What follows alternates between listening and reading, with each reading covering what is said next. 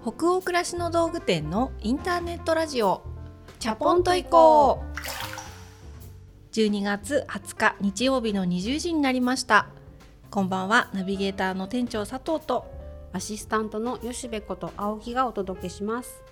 北欧暮らしの道具店のインターネットラジオ。チャポンと行こうでは明日から平日が始まるなという気分を皆さんからのお便りをもとに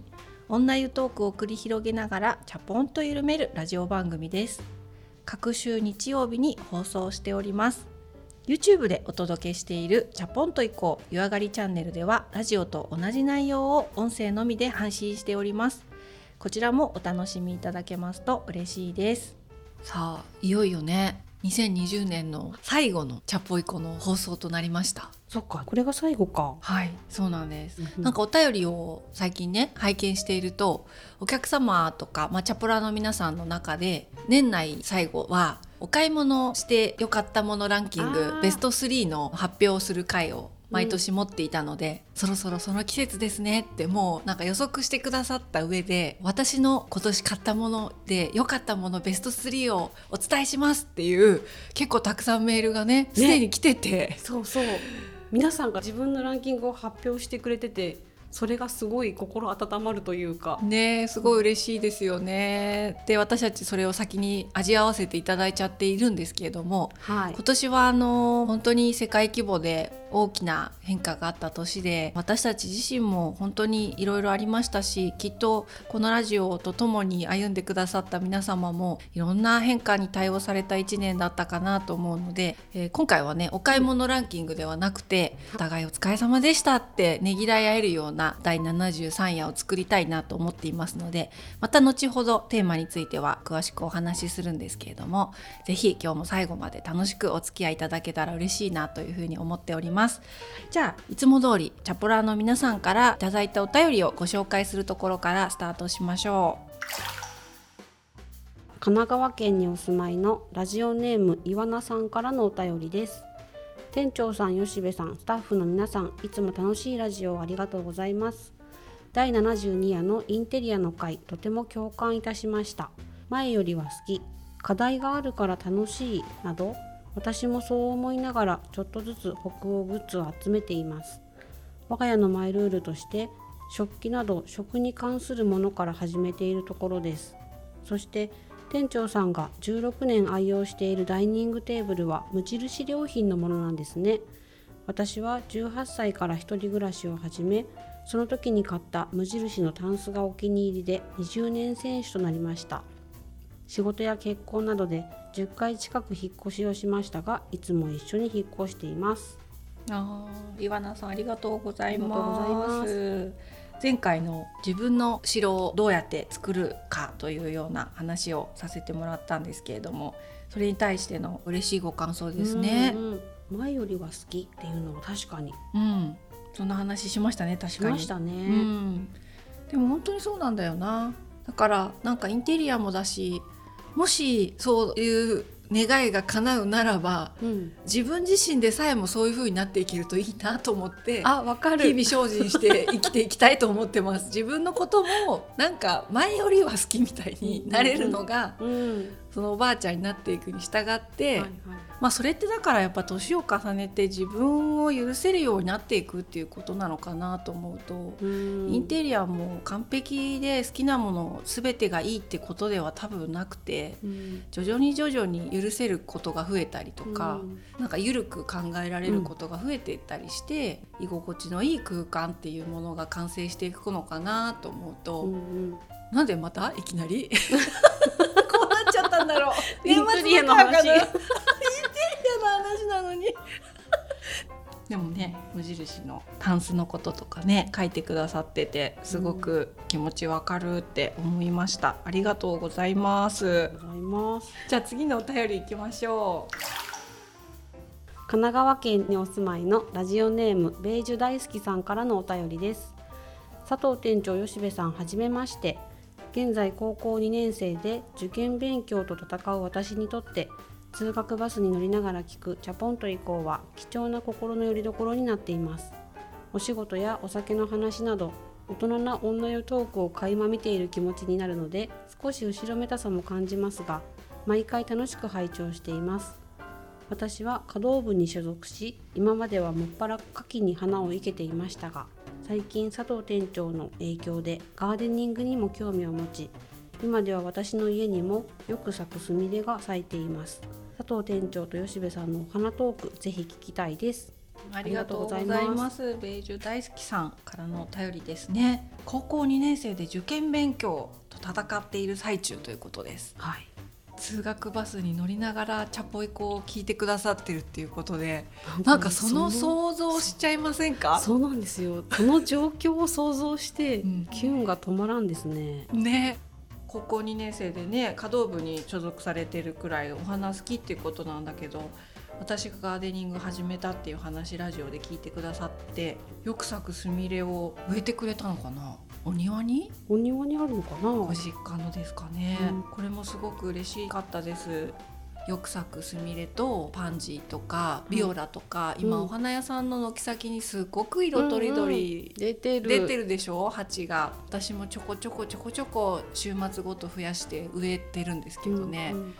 いや冬のベランダってこんなに楽しかったんだっていうのが、うん。なんか一回夏絶望したんですよ。春に ガーデニング。え面白かった？絶望した？絶望したのよ。一回春にガーデニング始めてステイホームの時にうん。で春から初夏すっごく楽しかったの。どんどんハーブとか増やせるし、もう日に日に新しい芽が出てくるから、もうなんか生きる希望だなぐらいに大げさじゃなくすごくガーデニング楽しかったんだけど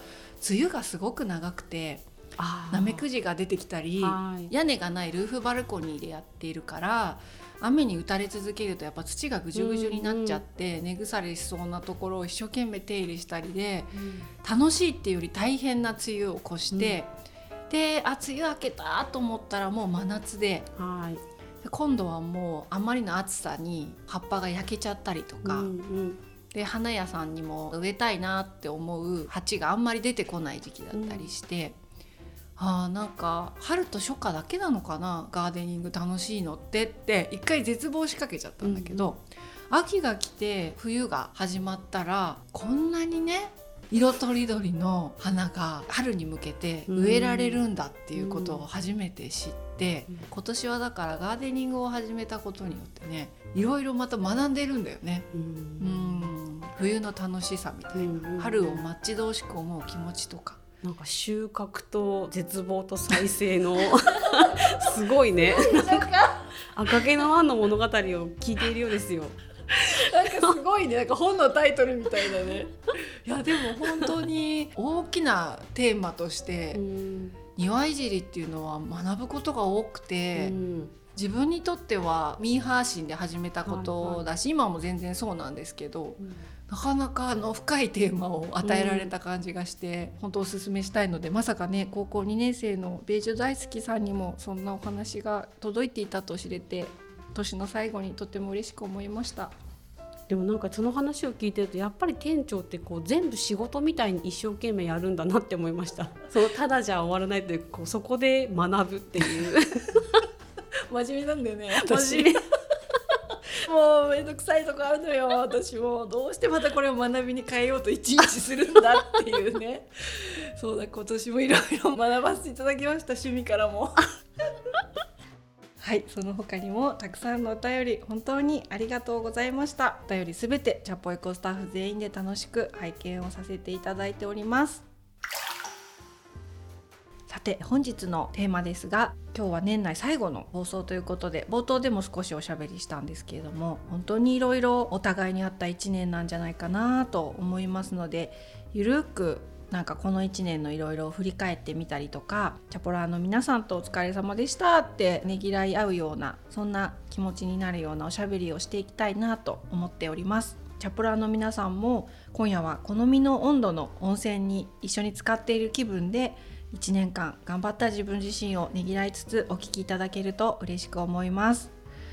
ということで2020年、まあ、新型コロナウイルスのね感染拡大ということが、まあ、ほぼ年始から始まってうんまるまる1年働き方とかに影響があった人もたくさんいらっしゃると思いますし我が家とか吉部さんちもそうでしたけど子供が学校に行けなくなる時期があって、うんうん、家庭で面倒を見たりしながら仕事をする状況になったりとか。まあ、その後も行動の制限があったりとかでいまだになので、うん、本当にあの季節を感じたようでただあれ夏ってどうやって生きてたかなとか、うんうん、春はあったかとかなんか知らない間に冬来たぞとかもう年末だぞっていうような私だけじゃなくてみんな同じような気持ちで1年振り返ってらっしゃるんじゃないかなって思うんですけれども、この「チャポンと行こう」を春からディレクターをしてくれてるスタッフが、まあ、今日その振り返るっていうことで、2つほどこんなテーマでおしゃべりしてみたらどうでしょうっていうのを考えてくれてるんですけど、はい、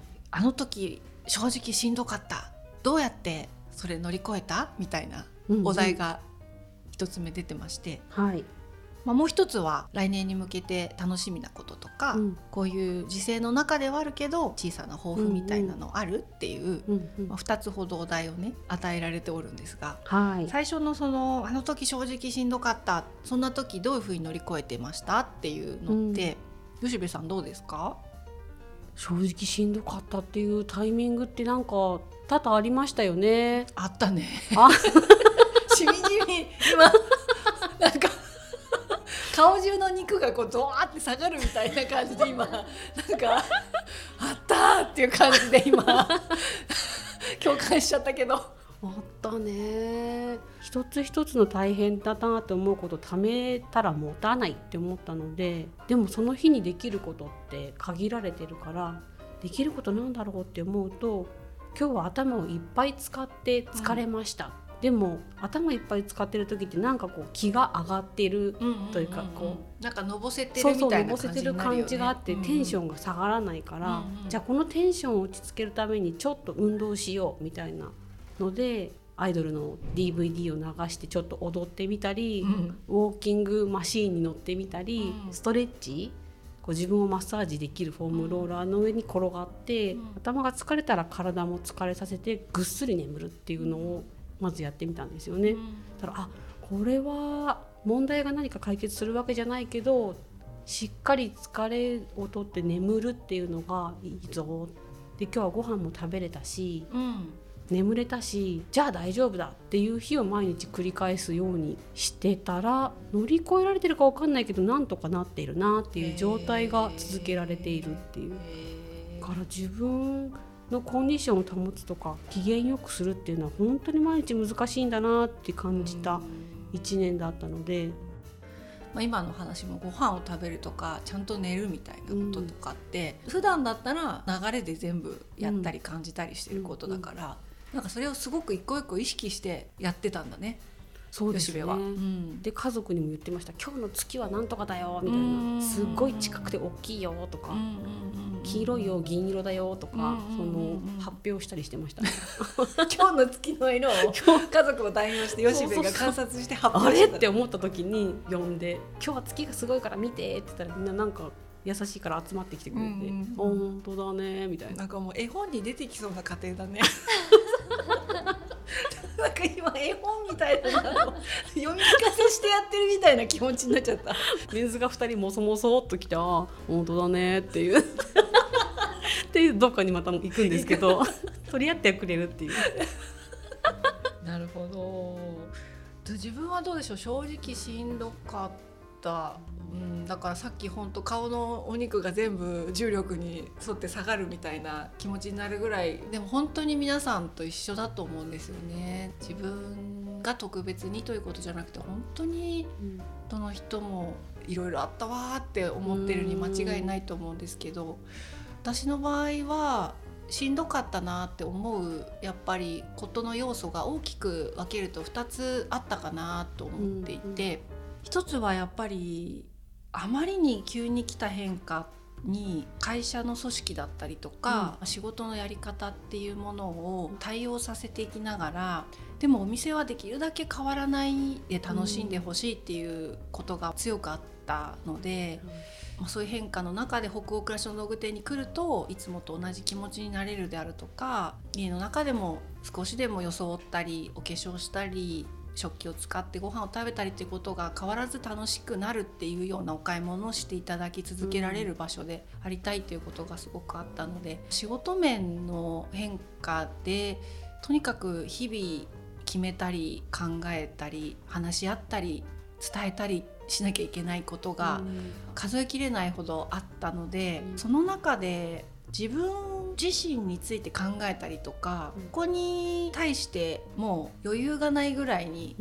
決め事で埋め尽くされてしまっていたので。自分を楽しませたりとか自分自身のこう情緒を豊かにするためだけにするインプットみたいなことが、うんうん。なんかあんまりできなくなっちゃった時期が今年の前半から中盤ぐらい、例えばエッセイとか小説とか大好きなんですけど、はいそういった活字が全然読めなくなっちゃったりとか、うん、誰かの話を聞くっていうことでさえも、結構キャパが受け付けなくなったりとか、うんうん、なんか新しい刺激とか自分に対してのこうエキサイティングな体験情緒金銭に触れてくる何かみたいなことをいつもほど受け付けなくなっちゃったなってなった時に。うん今度はやっぱりその影響がアウトプットに出てくるんですよね。うんうんうん、やっぱりインプットが今までの質と変わると自分はこういうことを考えてるんですみたいなことはしんどいなって感じるシーンがすごく多かったんですね。やっぱりインプットが辛いからアウトプットが辛いみたいな、うんうんうん、そういう連鎖はあった時期があって。でもそんな中でもお店なので、はい、こういうものを販売し始めましたとかこういう取り組みを新しくスタートしましたとかやっぱりいろんなそのお知らせベースの記事を書くっていう仕事はあったので、うん、お店としてのスタンスをお客様にこうお伝えする文章を書く機会に結構救われてました。うん、こうお店としてこういうことをやっていこうとしてるとか、こういうことはやめていこうとしてるっていうことを書くことで結構気持ちが整理できたりとか、向こう側にお客さんがいると思うだけでスラスラ文章が書けたりとかしたシーンがあって、あまだ書けたみたいな安堵感をそういうのを書き終わるたびになんか誰より自分がほっとしてた。うんなのでそういうとこで結構救われた部分もあるので一つはだからやっぱインプットに困難を感じたのは不思議な現象だったなっていうのは1年の振り返りとしてあって、うん、もう一つはやっぱその変化変化っていう中での対応だったので。まあ、やっぱり疲労はあったんだと思うんでとにかく何を考えるっていうよりはもうぽっかりとした余白の時間を作りたいっていう欲求が、例年以上にやっぱり今年はあって、もうスマホを見たりとか何かを考えたりするんじゃなくてただただぼーっとするみたいな、それで結構近所の森に行ってこう音楽聴きながらウォーキングしたりとか。あとはここは本当に一回ぼーっとする時間取らないとちょっとパンクしそうだなって思った時が何回かあって、うん、そういう時は私自家用車を持ってないので、はい、タクシーに乗って高速に乗ってもらって、うんうん、都内の例えばそのホテルまでタクシー代を奮発して、うん、なんか車窓から景色が流れる状況が一番私ぼーっとできるんですね。ああいう時暇だと思うことないんですよ。空想にすごい浸れるというか、うんうんうん、その片道1時間弱の時間に音楽を聴いてただただぼーっとする、うんうん、で着いたらまあそのホテルの中のなんかいい感じのレストランで一人でワイン飲みながらお食事して、でまたタクシー乗って帰ってくるっていう往復本当に3時間4時間のショートトリップなんですけど、その時間誰とも喋んないでぼーっとし続けるっていうので、結構救われましたね。へうん、私も首都高乗る時好きなのよね、うん、なんか乗って見える景色であ東京好きってすごい思うことがあって、うんうん、あまだ住めるとか、うんうん、まだ住んでいたいって思う瞬間がなんかあって。ちょっと話それちゃったんですけど。いやいやいや。でも私もなんかそういうことだけをただただ景色を見て感じる時間がすごく必要だったんだと思うんだよね。うん、か自分を持たせる方法が決して安上がりではなかったけど、うん。でもすごく意味がある自分にとってお金の使い方を発見した1年だった。大事だね。うん。さあそんな感じで聞いてくださってるチャプラーの皆さんもああ同じとか私の場合はこういう時こうやって乗り越えたなとかあったと思うので、また1年の最後に総まとめとしてね、うん、お便りいただけたりしたら嬉しいなって思います。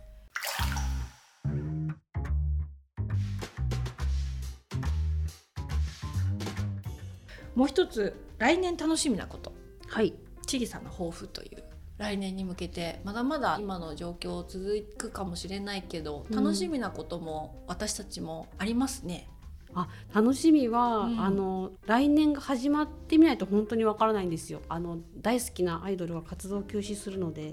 その12月31日に向けて整えててその1月1日正月が来たら私はどうなっているのかっていうのはちょっとわからない、うん、そうだよね。小さな抱負っていうのはちょっと考えてきてて、うん、毎年そんなに変わらないんですけど、うん、1日一生、うん、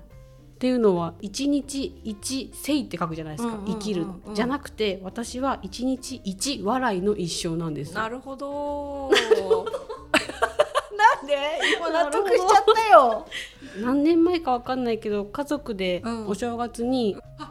書き初めしたの覚えてますか？書いてたよそれ。そう一日一生ってあの時思いついて書いて、うんうん、1日1個笑えることがあったらいいだろうっていう思いで書いたんですけど後々あれいいなって何年か後に思って、うん、その時の自分によっては1日のうちに1回もなんかニコニコできなかったなっていう日ってまあ普通にあると思うんですけど。うんうんでもそんな日でも多分可愛らしいこととか楽しいこととか面白いことっていうのは普通に存在してるわけで、うんうん、その自分の状態によってキャッチできるかできないかっていう違いなのでできればキャッチできる方の自分でいたいなって思うと今日も大丈夫だったななんとかなったいい一日だったって思って眠れるように、うん、一日一笑いどっか可愛らしいものを見つけておきたいなってこう思うようになってて。それは来年も継続だなって思いました。なるほど。じゃあ 新たな抱負ってわけじゃないんですけど。来年も継続の小さな抱負が。そうテーマかもしれないねそれね。もしかしたら。まあそうだね。吉部さんのテーマな感じがするから、うん、再来年も同じ抱負を多分継続してそうだよね。い いことだと思うけどねすごくね。吉部らしいし。それかなって思いました、うんうんうんうん、私はですね一つあの、はい、大きな楽しみがあります。大きな楽しみいいなもう分かってる大きな楽しみとか羨ましい。いやいやいやいや吉部さんにも関係あると思うよこれ。あそう？うん。人事みたいにいっぱい言ってるけど あの去年のね、はい、えーと、7月にお客様に発表していた私たちのオリジナルで制作している「青葉家のテーブル」っていう、うん、あのウェブドラマがあるんですけれどもこれがあの劇場で公開する長編映画を作りますっていう発表を去年の夏にしたんですよね。うんただまあそこからいろいろなことがあの起きまして制作がまあ一時的に大幅に延期になったりとかしてたんですけど、うん、ようやくあの今年もあるタイミングで、脚本も出来上がりキャスティングも無事できて撮影をすることができたんですよ。できたんですよ。で今目下あの最終的なデータの編集中なんですけどほぼもうできましたと言っていい状態に完成を間近にしてまして、うんうんはい、ちょうど先日北欧暮らしの道具店のサイトとかアプリ上でもですねお知らせが出ているんですけれども2021年に公開を予定しています「青化けのテーブル」の映画がいよいよね公開に向けて完成しておりまして本当にですね今年そんなこともしていたんですよ。それは楽しみだわ。はい。私の楽しみだったわ。はい、楽しみだったでしょ？一言じゃなかったでしょ？一言じゃなかった。でこれは私もあの先日初めてまあ全部私クランクインからクランクアップまでもほぼ撮影もすべて立ち会って監督とか美術さん衣装さん料理家さんプロデューサーさんと一緒に、まあ、映画を作ったんですけれども内部試写っていうのがありまして呼んでいただいて行ったんですけど、うん、もうその日ねブルーのアイライナーを引いてたんだけど、はい、試写が終わったら目の周りが全部真っ青になってるぐらい 涙がねもう止まらなくって。いやもう全部お話も分かってるしセリフも暗記してるレベルで頭に入ってるんだけど。やっぱり本当に映画ができたなと思って、うんうん。当初からずっと自分がここに関わってる意味ってやっぱりお客様にとって本当に待ってましたこういう映画を見たかったってお客様にとっても何か小さなこう勇気に変わるようなストーリーだったりとか、美術とか料理とか食器のスタイリングなんかにしてもすごく眼福があるって思っていただけるような映画になったらなという思いで寄り添ってたプロジェクトなので自分はこういう映画がもし公開されたら、うん。こういう映画待ってたって思うなって思えたことうにん。すごいほっとして涙がうん。出ましたね。なので本当に来年おそらく劇場で公開できると思うので行ってほしい。初日に しかも初日に。初日に行ってほしいぐらい楽しみにしてほしいし私自身も来年すごく楽しみにしている大きなプロジェクトですね。楽しみだね。はい。なのでこれからいろんなお知らせ続報がうん。サイトとかアプリ上とかプレスリリース等々で出ていくと思うので、ぜひここから本公開までの当店の動向をですね、うんチャプラーの皆さんにもウォッチしていただけるとすごく心強いしぜひこの公開までの道のりを一緒にね走っていくような気持ちで応援していただけるとすごく嬉しいなというふうに思っています。あとはあのもう一つ小さな抱負っていうことなんですけど、はいこの「チャポンと行こう」っていうラジオを2年半ほどやらせていただく中で特にこの2020年感じたこととしてこのラジオでこう過去話してきたことでこんなことしたいといつか思ってるとかこういうものを作りたいと思っているとかそういうことをお客様が覚えていてくださって。うんでその商品がお店に出た時にチャプラーの皆さんが反応してくださったりラジオで過去にお話ししたことと1年後の商品販売がこうつながるみたいな経験うんを今年1年メイうクん。をね発表した時にもすごく感じさせていただいたのでやっぱり私たちってもちろんこうやって物を販売することとはまたちょっと全然別の軸でおしゃべりするラジオとかをやってきたんですけど。うん。なんか来年はそのお店の店長であることもあるしそういうものを販売したり作ったりしている私たちならではの話っていうことも、もっと自分の役割、うん立場としてやっていけたら楽しそうだななんてことも思ったりしてます。新しい課題を見つけちゃったんですねまたね。またね。そのツッコミ来ると思わなかった。またね、本当ね課題好きね。好きね。論じるタイプで、どんなとこからも課題を見つけちゃうっていうなんかこう最近の発見ですね。そうね。最近だけでもないでしょ。もう知ってたでしょそう,、いうキャラだって。でも確信したというか。いやー好きなのよ学びが。ね皆さんちょっと引き続き学びキャラにお付き合いいただけたらね本当見捨てないでいただけたら嬉しいなと思うんですけれども。はいそんな感じでちょっと2つほどのテーマで私たちも1年感じたこととかどんなことをしていたかを振り返ってみました。キャパラーの皆さんもいかがでしょうか？一緒に考えたりもし隣に誰かがいらっしゃったりしたら私たちこうだったねなんてお話をされたりしていらっしゃるでしょうか？番組を閉じる前に最後に言いたいのは本当にお互いお疲れ様でしたっていう。皆さんお疲れ様でした。ね、自分にも最後はそう言ってあげて1年を閉じたいなと私も思うし、会社のスタッフに対しても心からそう思いますし、まあ、一緒に会社をやってる兄もね本当にそう思うしあのお客様に対してもなんか泣けてきた。いかんいかん急に今込み上げているようです、はいそう思いますお客様もお勤めの会社とか、まあ、家族とか、まあ、いろんな、ね、自分自身を機嫌よく保つとか本当いろんな苦労あったと思うので冬ゆっくり 過ごして楽しいお買い物とかしたりもして、のんびりしたりね。はい。あのうちとかだけでなくていいんでなんか好きなお洋服買ったり 美味しいもの食べたり よそとかでもしていただいて本当になんかねぎらっていただきたいなと思います。私もそうしたいと思います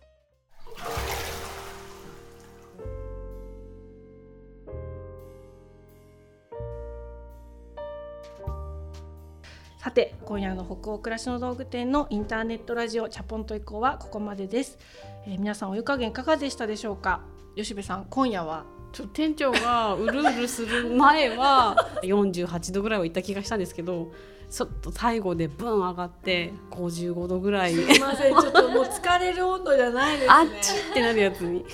いや本当に。またこれはもうアイライナーがね。ね今日何色の何色になるのか今日はバーなガンディだったんでちょっと目の周りが温かみの悪いのに 紫っぽい色にちょっと仕上がるかと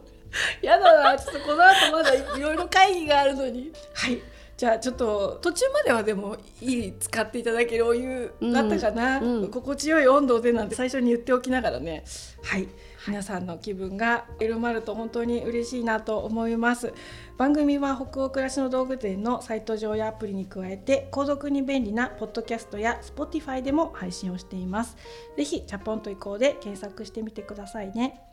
それから YouTube で公開しているチャポンと移行 YouTube 編湯上がりチャンネルも同時に公開をしています。こちらもお楽しみいただけると嬉しいです。引き続きお便りも募集しています。感想ご意見ご質問などサイトやアプリでチャポエコ最新記事を検索していただきページ後半にあるバナーよりお送りください。Spotify の場合はですね、えー説明欄のリンクからお便りフォームに飛ぶことができますので Spotify で楽しんでいただいている方はそちらからぜひお便りお寄せください。全国のチャパラーの皆さんお便りお待ちしてます。えー次回の放送は少し間が空くんですが年明け1月の17日日曜日夜20時を予定しております。それでは明日からもチャポンと緩やかにそして来年もですね熱くいきましょう。ナビゲーターの店長佐藤とアシスタントの吉部こと青木がお届けしました。それではおやすみなさい。良いお年を。良いお年を